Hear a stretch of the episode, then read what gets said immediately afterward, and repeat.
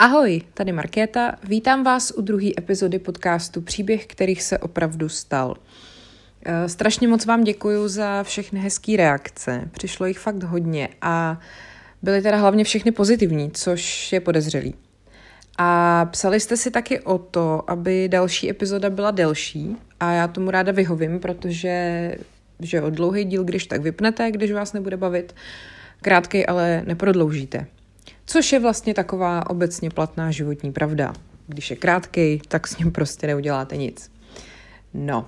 Eh, téma dnešní epizody se jmenuje Rivalové. Tentokrát jsem si pro vás připravila teda tři příběhy eh, a budou o celoživotních soupeřích, jejichž eh, rivalita byla vlastně takovým motorem v té jejich činnosti a díky té rivalitě oba vytvořili to nejlepší, co mohli. Tak, jdeme na to. První příběh, který se opravdu stal, je o bratrech Dasslerových. E, jméno Dassler vám možná nic neříká, ale nebojte se nic, znáte je totiž stoprocentně všichni. E, taky tu padne teda pár německých men a názvů a já se budu moc snažit, abych to neříkala jako Milan Steindlerf, ale z Gute, ale neručím za sebe, jo? E, takže teda začínáme. Tak, v malém bavorském městečku Herzogenaurách, no už je to tady, žili dva bratři Dasslerovi, Adolf a Rudolf.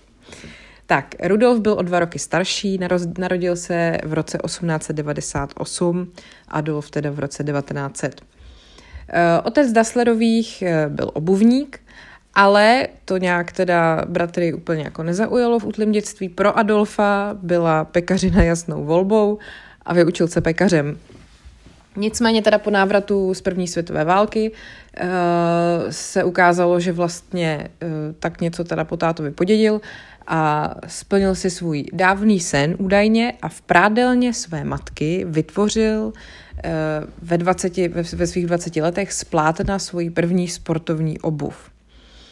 Potom teda, když táta viděl, že v něm něco je, tak mu předal svůj podnik – ale ten, ten se teda vůbec jako nespecializoval na výrobu sportovní obuvy.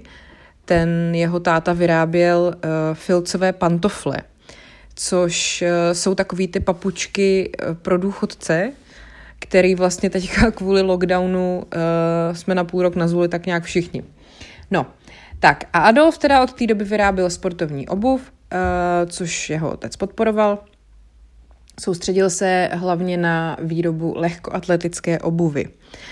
V 20. letech potom začal eh, experimentovat se špičkami, asi teda jako předpokládám, že se špičkami těch bot, ne jako se špičkami baletními.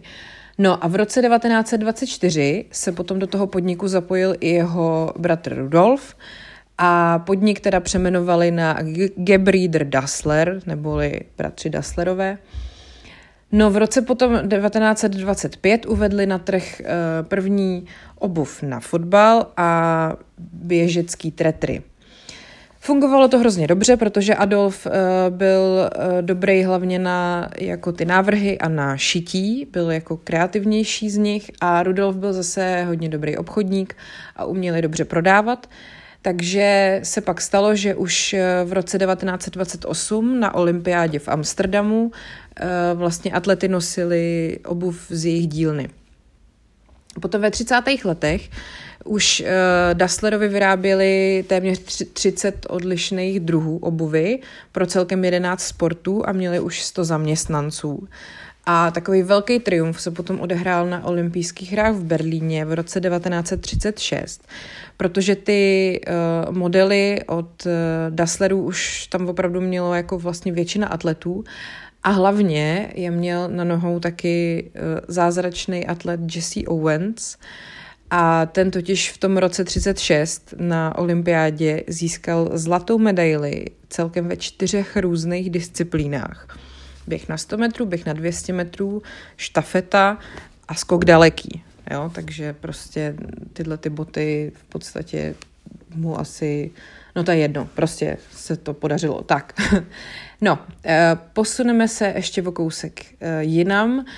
Adolf Dassler eh, se stal velkým příznivcem nacismu a vstoupil v roce 33 do NSDAP. Ale teda v NSDAP byl i jeho bratr Rudolf, Eh, na začátku druhé světové války potom Adolf nastoupil do Wehrmachtu, ale už po roce se vrátil ke své firmě a po skončení války potom ho vyslýchali americké jednotky, protože teda jestli jako dál nefunguje jako nějaký německý uh, agent, vlastně mu docela pomohlo, že uh, ta jeho firma dodávala ty boty právě americkým olympionikům.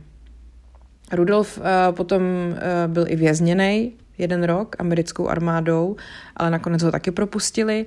A v tenhle ten moment tak nějak začala mezi bratry nevraživost, protože se začali vlastně vzájemně podezírat z toho, že jeden druhýho udali. Rudolf se ve vězení dozvěděl, že ho udal někdo z jeho blízkého okolí a on byl přesvědčený o tom, že právě ho udal Adolf, aby mohl získat jejich společnou firmu. Eh, k tomu se ještě přidávaly nějaký další spory okolo nějakých majetkových vypořádání a k tomu teda přispívaly i jejich manželky, protože se tak jako různě říkalo, že Rudolf svedl Adolfovu manželku, Adolf svedl Rudolfovu manželku, no tak si to tam prostě všichni tak nějak v rodině předávali podivně. A e, nebylo teda bohužel jako nikdy e, jako objasněno, kdo vlastně teda říkal pravdu a kdo ne. Nicméně eh, mezi bratry to prostě vyvolalo takový nesměřitelný eh, spory a ten jejich napjatý vztah třeba popisuje i jedna historka z roku 1943, eh, kdy se při jednom z těch náletů spojenců obě rodiny ukrývaly v protileteckém krytu. A Adolf údajně řekl, ti špinaví bastardi už jsou zase tady, na mysli měl teda ta spojenecká vojska, ale bratr Rudolf si to vyložil jako narážku na svoji rodinu a oba muži se zle pohádali, jo, takže tam už to bylo, to znáte to, no, prostě člověk je pak vztahovačnej, že jo, myslíte Hitlera a on si to brácha vztáhne na sebe, no.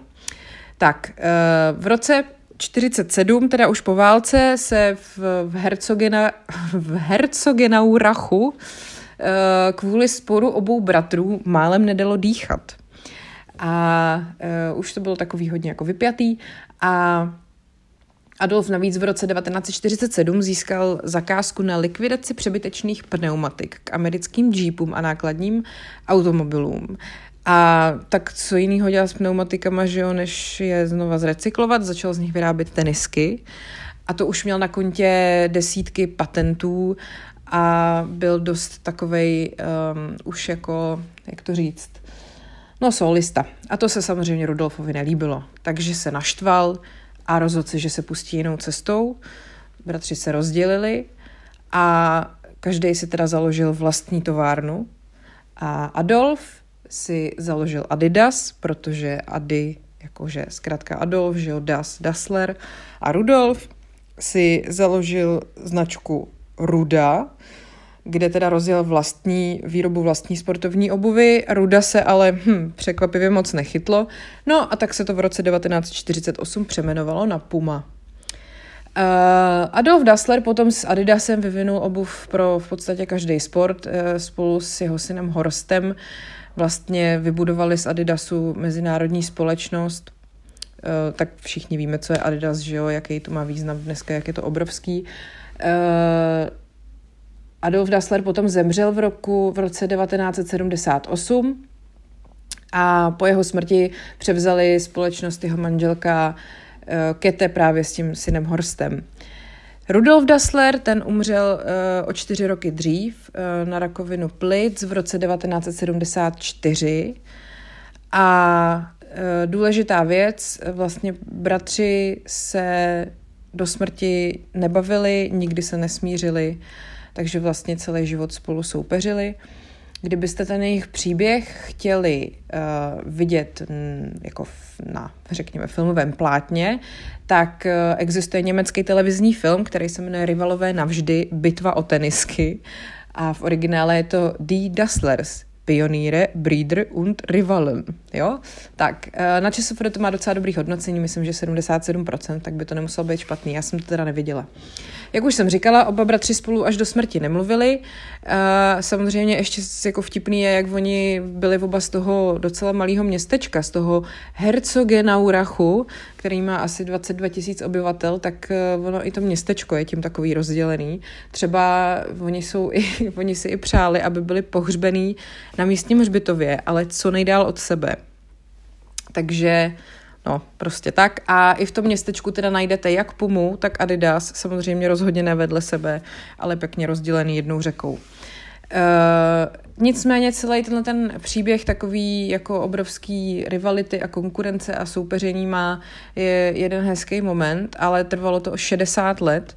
V roce 2009 se zaměstnanci obou firm rozhodli podpořit iniciativu Peace One Day, což byla taková, nebo je taková iniciativa, která se týká uh, je to prostě jeden den v roce, to vymyslel, myslím, nějaký novinář, eh, jeden den v roce, kdy jakoby se všechny války a boje a soupeření jako zastaví. Takže v rámci tady toho uh, se hráli zaměstnanci Pumy a Adidasu společný fotbalový zápas.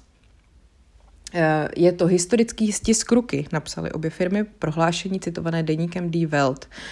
A uh, obě firmy se prezentovaly pak na, zápas, na zápasech Bundesligy Bayern Mnichov, první FC Norimberg a něco, něco Stuttgart, první FC Kolín nad omlouvám se všem fotbalovým fanouškům. No, eh, teď už vlastně potomci rodiny Dasslerů ani v Adidasu, ani v Pumě nejsou. Eh, mám pocit, že obě ty společnosti už vlastní francouzi. Nicméně teda v současnosti je Adidas vlastně druhým největším výrobcem sportovního zboží na světě hnedka za Nikem a e, Puma je třetí největší výrobce a vlastně obě jsou tak nějak jako skoro srovnatelně stejně úspěšný. Takže se to bratrům Dasslerovým docela povedlo, bych řekla.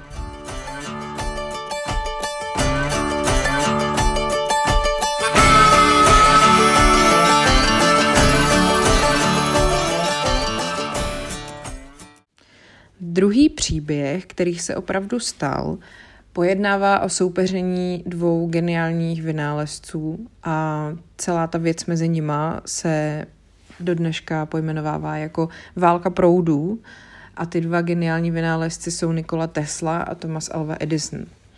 Tak nejdřív něco o Teslovi. Ten se narodil 10. července 1856 srbským rodičům na území teda dnešního Srbska, tehdy to bylo chorvatské království. Absolvoval gymnázium, studoval fyziku, matematiku ve Štýrském Hradci.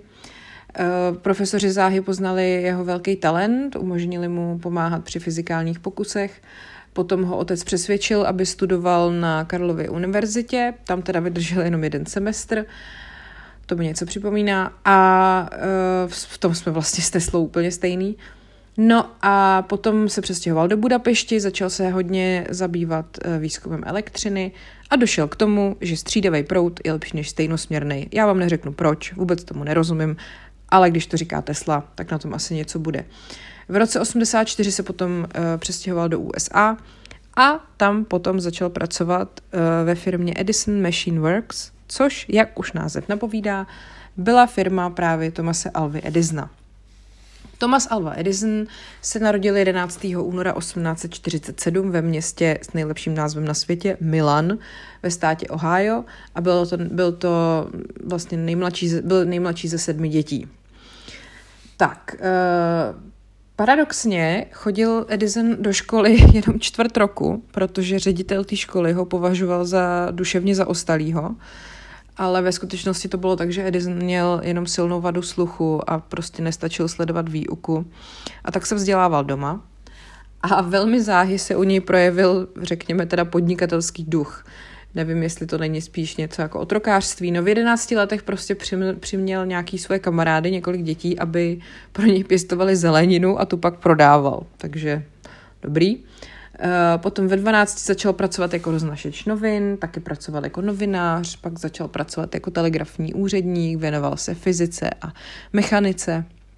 Obecně teda ten člověk byl dost jako hyperaktivní a neúnavný. Má na kontě asi 2000 patentů, možná ještě víc.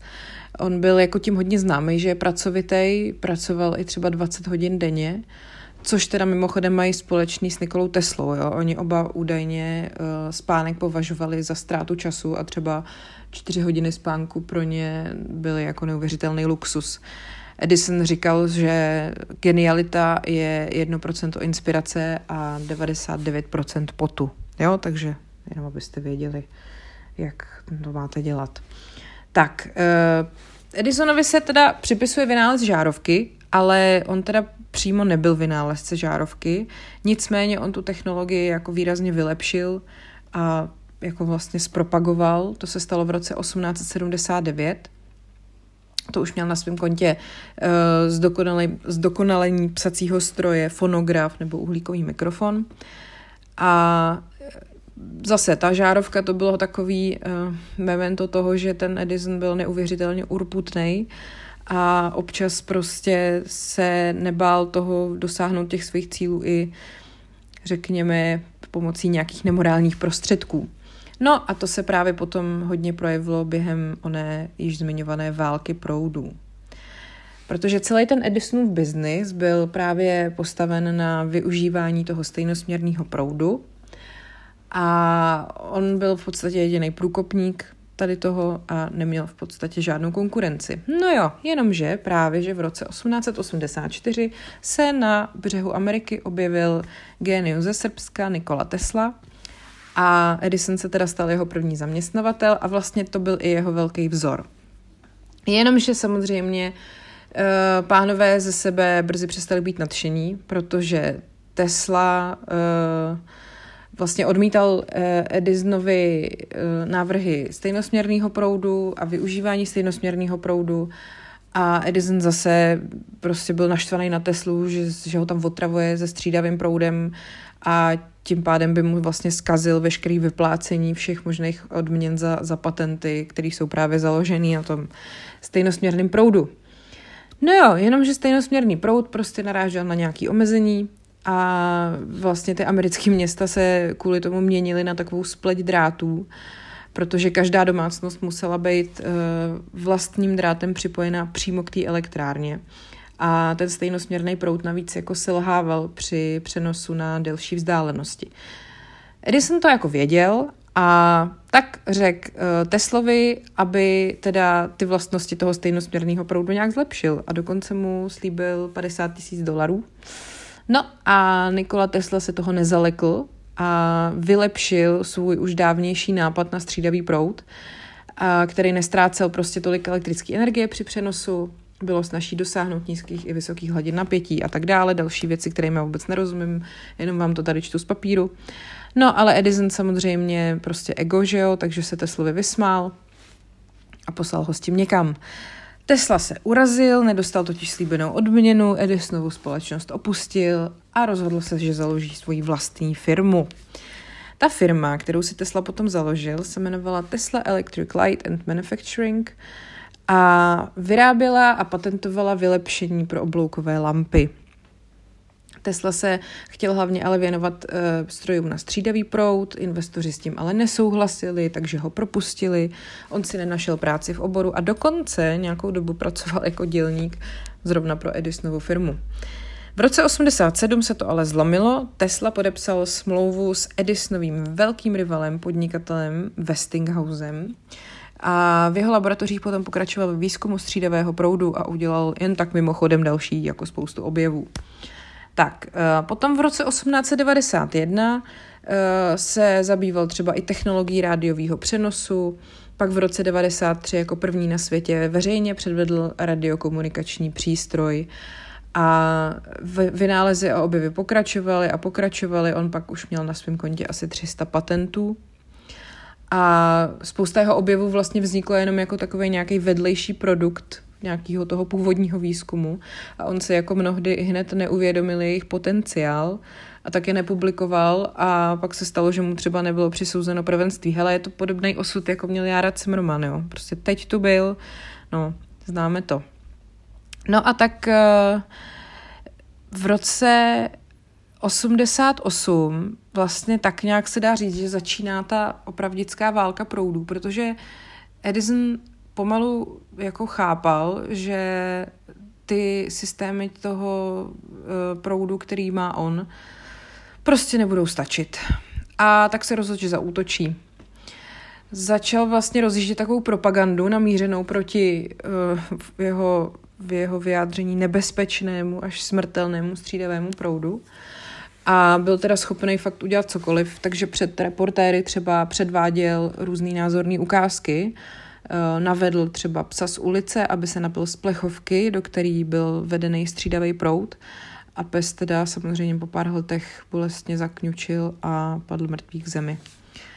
Eh, pak různý podobný divadla předváděl Edison nebo jeho lidi ještě několikrát, využívali různý zaběhnutý kočky, psy, vysloužilej dobytek, koně a ty jako brutální účinky toho proudu, který na těch zvířatech předváděli, tak samozřejmě byly všude v novinách a vlastně to jakoby ukazovalo tu děsivost toho střídavého proudu a nebezpečí, který jako údajně v sobě má.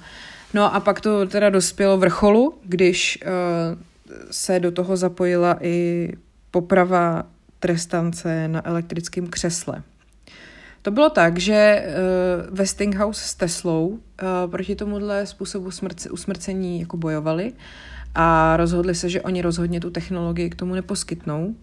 Jenomže Edison, ta jedna liška podšitá, tajně zaplatil inženýra nějakýho, který americkému státu to první elektrický křeslo na střídavý prout prodal. Takže potom eh, ten odsouzený vrah tehdy byl zabitý proudem, ale ne jako hned, ale až prostě po několika minutách, to křeslo totiž bylo nějak špatně nastavený, takže diváci prej údajně během popravy omdlívali, zvraceli a e, tohle prostě mm, vlastně udělalo střídavýmu proudu jako šíleně špatnou publicitu, jo? to se Edisonovi povedlo. Nicméně, i tak se Teslovi s Westinghousem podařilo získávat nějaký nový zakázky a úplně jako drtivá porážka pro Edisona eh, bylo, když vyhráli soutěž na kompletní dodávku elektřiny pro světovou výstavu v Chicagu v roce 1893. No a vlastně tam to byl jako velký úspěch, návštěvníci byli uchvácení, září světel a vlastně i prvním fotbalovým zápasem, co se odehrával v noci. A ukázalo se, že teda uh, střídavý proud opravdu nepředstavuje nebezpečí pro domácnosti. No a potom to ještě tak nějak jako pos, po, potvrdili to vítězství tím, že Edisonovi uh, vyfoukli i jakoby zakázku na zajištění elektřiny pro vodní elektrárnu u Niagarských vodopádů. No a potom stejně teda Edison si jako nemohl ještě nějakou dobu s tím smířit, takže ještě v roce 1903, při tom, kdy už jako ta válka v podstatě byla tak nějak dobojována a Tesla byl vítěz, si Edison stejně neodpustil uh, takovou docela odpornost a natočil film, který se jmenoval Poprava slona elektrickým proudem. Bylo to 4. ledna roku 1903 a ten den před asi 15 diváky a novináři uh, se rozhodl teda opravit slonici. Ta slonice se jmenovala Topsy, bylo to zvíře, který patřilo do Luna Parku na Coney Islandu a ten Luna Park se rozhodl tu slonici utratit, protože prostě během uplynulých let zautočila na pár návštěvníků, Bůh ví, jaký vyprovokovali, to je jedno. A takže ten Edison se nabídl, že prostě ji utratí a zřejmě měl pocit, že když to bude takhle velký zvíře, tak to bude velká publicita. No a tak ten slon, mě se teda o tom troš, trošku těžko mluví. Slon dostal poslední otrávené jídlo, v tom byly nějaké chemikálie a pak byl připoutaný ke speciální konstrukci a pak do něj Edisonovi inženýři pustili napětí přes 6000 voltů a zvíře bylo prakticky okamžitě mrtvé. Takže uh, tohle všechno byl Thomas Alva Edison schopný udělat proto, aby nějakým způsobem uh, schodil svýho v vozovkách soupeře, ale ta mrtvá, ta jeho myšlenka na stejnosměr, na rozvodný sítě se stejnosměrným proudem byla v té době už stejně mrtvá jako ta spousta zvířat, co proto obětoval. No, eh, v té době už Tesla čtyři roky žil v městečku Colorado Springs, což je mimochodem městečko, ve kterém žila taky doktorka Kvinová, bych ráda řekla. Náhoda. A tam si vybudoval velkou specializovanou laboratoř a tam vlastně prováděl spoustu svých bláznivých i normálních výzkumů a souviselo to hlavně s bezdrátovým přenosem elektrické energie. Já myslím, že e, spousta z vás vidělo film The Prestige, nebo Dokonalý trik v češtině od Kristofra Nolana, kde e, Teslu hraje David Bowie a tam vlastně přesně tady v téhle fázi toho jeho života ho ten, eh, ta hlavní postava, jež jak on se jmenoval, no prostě ho tam navštěvuje a já myslím, že to je celkem, celkem hezky tam uh, znázorněný, jak ten Teslův život pak vypadal. No, uh, jako on prostě byl neuvěřitelná studnice nápadů, uh, snažil se tu bezdrátovou distribuci elektřiny na velký vzdálenosti nějak rozjet, měl k tomu i finance od miliardáře JP Morgana, ale nějak to prostě nedopadlo a Tesla se dostal do velkých právních tahanic, dokonce potom ještě se zase hádal s Marconim, což byl ten italský vynálezce rádia, Eh, zřejmě to bylo tak, že Tesla to sice vymyslel dřív, ale Marconi si to nechal patentovat zase, jo, Zimmerman teď tu byl. A Tesla prostě tak nějak dožil uh, v ústraní, trošku zapomenutý, s finančníma problémama a uh, byl vlastně, to je zajímavý, v pokročilém věku se stal vegetariánem, žil pouze na mléku, chlebu, medu a zeleninových šťávách a všechny jeho zápisky eh, a poznámky po jeho smrti zabavila FBI. Zemřel 7. ledna 1943 v pokoji hotelu New Yorker. Eh, Thomas Alva Edison teda si dožil ten svůj skvělý život a v den jeho pohřbu 21. října 1931 na jeho počest eh, v USA byly zhasnuty všechny žárovky. A teď tady mám ještě takovou poslední větu nebo poslední vyjádření, to řekl Tesla o Edisonovi, když den poté, co Edison umřel. Kdyby měl hledat jehlu v kupce slámy, nezastaví se, aby nejdříve zvážil, kde se jehla může s největší pravděpodobností nacházet. Pustí se do hledání jako pilná včelička. Bylo mi ho líto, když jsem ho viděl při podobných snahách a věděl jsem, že znalost trochy teorie nebo matematiky by mu ušetřila 90% jeho práce. To mi přijde jako takový pěkný závěr tady toho příběhu.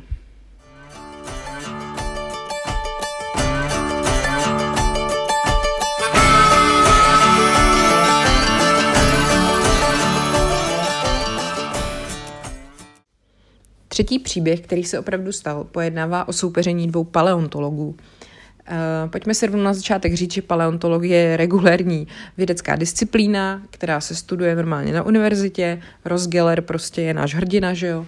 A dokonce, když se to vystuduje, tak potom člověk může být i doktor. Tak. Uh, Tomuhle tomu, eh, co se odhrávalo mezi těma dvouma pánama, o kterých budu mluvit, se říká válka o kosti, kdybyste si to chtěli někde najít. Bone Wars v originále. Je to fakt docela dobrý. Tak, eh, ty dva pánové, který takhle soupeřili, se jmenovali Charles Oatmeal Marsh a Edward Drinker Cope. A vlastně díky tomu jejich soupeření se jako ta paleontologie neuvěřitelným způsobem posunula dopředu. Před začátkem jejich éry bylo známo jen šest různých druhů uh, dinosaurů a po jejich smrti na sklonku 19. století jich bylo známo o 140 víc. Dobře, tak uh, OK, dneska je vědecky platných pouze 32 z těch 140, ale každopádně prostě faktem je, že tu paleontologii posunuli o několik uh, úrovní jinam. Tak, uh, pojďme si něco říct o jejich životech. Charles Oatmeal Marsh se narodil 29. října 1831 v Lockportu ve státě New York. Jeho rodina byla chudá, ale měl bohatého strýčka. A ten strýček byl navíc filantrop a podnikatel, jmenoval se George Peabody, a toho Charles se uh, teda hmotně podporoval a Charles uh, se ukázalo, že je velmi talentovaný na přírodní vědy, vystudoval geologii a mineralogii, potom uh, nějakou dobu studoval v Evropě, tam studoval anatomii a paleontologii, jo, takže to prostě byla to bedna. A potom dostal uh, místo profesora paleontologie na prestižní univerzitě v Yale. Tak, uh, potom se svým strýcem společně dokonce založili Univerzitní muzeum přírodní historie a podle teda svědectví svých spolupracovníků byl Marš spíš takový jako podivín, moc nemluvil, nebyl moc oblíbený a tak se taky nikdy neoženil. No. Tak, Edward Drinker Cope, uh, to byl ten druhý teda, ten přišel na svět 28. července 1840, uh, což ve Fairfieldu, což je v Pensylvánii. Uh, jeho rodina byli teda protestanti, byli silně věřící a Edward ale jim do toho dost hodil vidle, protože ten teda se odmítal smířit s tím, že uh, svět stvořil Bůh a my jsme se tak nějak objevili najednou. Prostě si jel ty svoje dinosaury a evoluci a prostě se rozhodl, že se dá na vědeckou kariéru.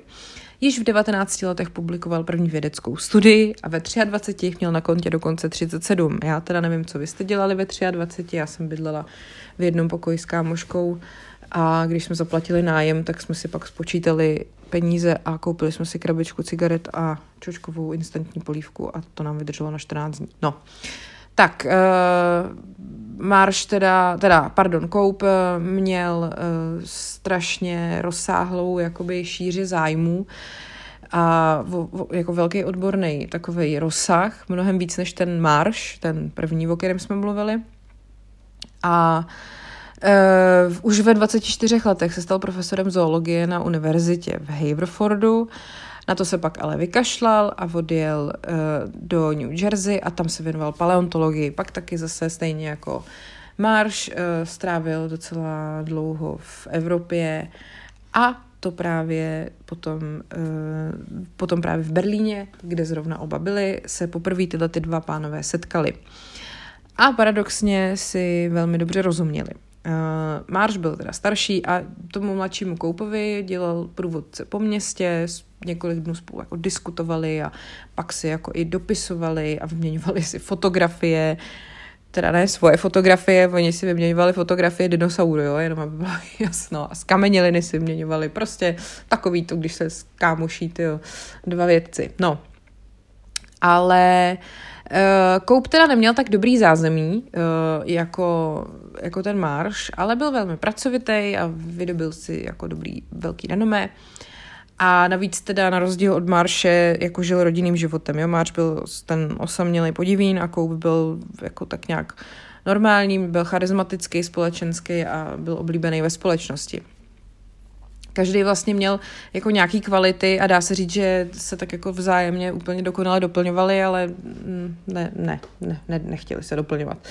Tak, No, takže spolu jako vycházeli vlastně dobře a dokonce, to se mi hrozně líbí, jak eh, vlastně si paleontologové navzájem jako vyznávají lásku, jo? že po sobě pojmenovávají eh, fosilní druhy. Takže prostě čau kámo, hele, tyjo, já tě mám tak rád, já po tobě pojmenuju fosíly. No, tak to se stalo, ale teda bohužel to byla taková poslední uh, tečka za jejich krátkým přátelstvím, protože se uh, v New Jersey účastnili nějaký uh, stejný paleontologický expedice a tam byla vykopaná vůbec první kompletní kostra severoamerického dinosaura a Přestože teda při sběru těch skamenělin se k sobě chovali jako ka- eh, kamarádsky, tak Marš potom se zachoval nečestně a nesportovně a před odjezdem podplatil správce lomu, aby všechny cený nálezy posílal jemu a ne tomu Koupovi. A to Koup se to dozvěděl a prostě si řekl, že už se spolu neká. No a uh, začali spolu vlastně, teda začali na sebe tak jako útočit svými vědeckými články a různými studiemi a tak. No a teda uh, Marš Koupa pěkně strapnil, protože ten uh, Koup si se dopustil takový prostě pitomý chyby. Jo. On popisoval nějakého mořského plaza, nějakého elasmosaura a Koup udělal takovou kravinu, že když ho popisoval, tak mu špatně umístil lepku. Místo, aby mu jí dal na krk, tak mu ji nasadil nakonec ocasu. No a prostě Marš se toho chytnul a začal se mu posmívat, jakože je teda úplně hloupej a ještě se s tím strašně chlubil, že jako tu trapnou chybu odhalil a tak dále. No a Koup mu tohle samozřejmě nikdy neodpustil. Takže potom to prostě probíhalo tak, že kdykoliv jako mohli jeden nebo druhý, tak se navzájem prostě strapňovali a rozhodli se, že teda budou závodit i v té práci a jejich takový jako bitevní pole bylo, byl západ v Spojených států, dosud jako neproskoumaný, Jenomže tam to bylo docela nebezpečný, protože to bylo plný chřestýšů, ale taky indiánů, no a pak taky samozřejmě skamenilin eh, druhohorních dinosaurů. Takže oni se teda rozhodli, že dají dohromady jako týmy výpravy a vydají se tam. Tak, uh, vlastně tam Koup jako první zaznamenal jako docela velký úspěchy uh, a popsal prvního historicky objeveného rohatého dinosauru, dinosauru jasně, dinosaura druhu Agataumas silvestris, jo, zřejmě šlo o zástupce populárního rodu Triceratops, tady píšou, to vím, Triceratops znám, to bylo ve strážcích vesmíru. No, uh, ale pak samozřejmě zase se, zase se srazili, protože měli nějaký dva stejný dělníky, kteří se zaplatili oba a frajeři prostě tak nějak pracovali pro oba a oni se to dozvěděli a zase prostě bylo čoro moro. No, mě tady do toho teďka zavrčel pes, to se vám omlouvám. Já už to ale znova nahrávat nebudu. Pando, teď jsi mi to úplně zkazila, ale... Tak. No, takže uh, ve stejné době potom jeden uh, z maršových pracovníků omylem poslal nový fosilní materiál Koupovi, ten jej gentlemansky bez jakéhokoliv komentáře vrátil, ale to teda bylo poslední gentlemanský gesto, který jako vůči sobě pánové se dokázali jako provést. Bylo to potom tak, že vlastně Marš už eh, na ten západ v dalších letech nejezdil osobně, nechával si to všechno vlastně, neplatil síť kolektorů, který mu ty fosílie sbírali. A Marš, ačkoliv teda jich měl prostě stovky dopředu, tak uh, toužil po dalších, jo, furt jich bylo málo. A uh, na rozdíl od uh, svého protivníka měl teda velkou výhodu, byl na tom finančně líp mohl sbírat fosílie po celých Spojených státech. Nicméně, Koup zase na rozdíl od něj na ty lokality zajížděl osobně a dokonce si tak nějak jako naklonil eh, ty Siukse, ty indiány. A to je docela vtipná historka.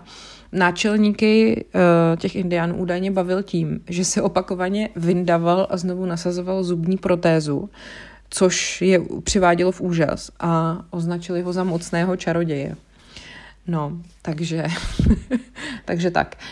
No a uh, tenhle ten jejich souboj prostě dál pokračoval. Jo? Já bych tady mohla popisovat další prostě takový žabomyší válečky mezi nimi, jak jeden něco publikoval, druhý to prostě popřel, jeden druhý ho strapnil a podobně.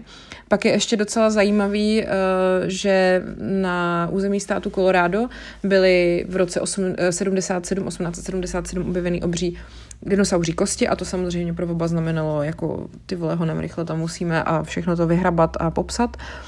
A uh, tam uh, Maršovi lidé teda pracovali 12 let až do roku 89, kde na tom místě byly teda šílené klimatické podmínky, ale ty nálezy jako byly neskutečný a byly jich opravdu tuny. No a Koup se tam samozřejmě vydal taky. Uh, a e, bohužel zase Koup měl větší úspěch, protože jeho fosílie zase byly líp zachovalý a prostě kompletnější. A mnoho let jako terénní týmy obou kapacit sváděli teda boj o nejlepší dinosauří z kameniliny a dokonce uh, muži po sobě prej údajně ty kameny házeli, když jako už na sebe byli fakt naštvaný, jo. Uh, pak k sobě vzájemně vysílali špehy, ty se různě jako infiltrovali prostě do jednoho nebo do druhého týmu, odpozorovávali ty lokality těch soupeřů a snažili se prostě jim to vyfouknout všechno. A dokonce se stalo, že Marš ty cený fosílie nechal raději ničit, než aby padly do rukou těm lidem od koupa. To je prostě neuvěřitelný. No, nicméně, uh, kdyby jako tady tohohle toho všeho nebylo, tak uh, nemáme dneska skamiliny Tyrannosaura nebo Triceratopse a vlastně po smrti obou mužů byly navíc otevřený bedny s dosud nespracovanýma skamenělinama a jejich vědecký následníky to pak zaměstnalo na mnoho dalších let. Oni potom, ještě než zemřeli, tak o sobě publikovali i nadsti utrhačské články, různý jako protipublikace, napadali své vědecké závěry a tak. A e, prostě jako se to točilo do neuvěřitelných otáček. Nicméně teda e, to celé potom skončilo trošku smutně, protože oni se ani jeden nedožili e, vlastně 20. století.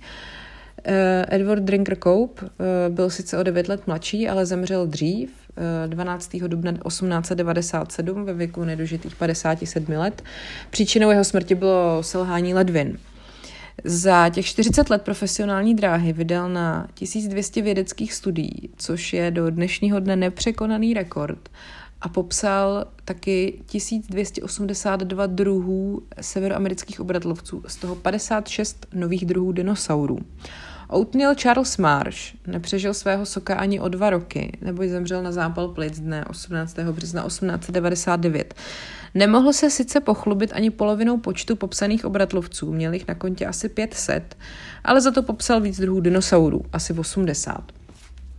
No, takže ani jeden se nedožili 20. století a uh, v době smrti byli oba prakticky na mizině, protože většinu svých nemalých finančních prostředků předtím vlastně využili k tomu, aby spolu soupeřili v tom obřím měřítku.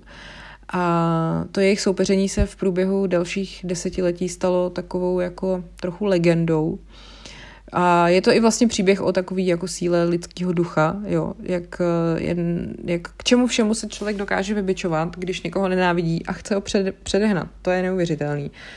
A e, takže vlastně díky tady těmhle dvou pánům a jejich egům máme dneska e, takový přehled o tom, jak dinosauři vypadali, kolik druhů bylo a tak dále. Tak to byl příběh, který se opravdu stal, neboli válka o kosti.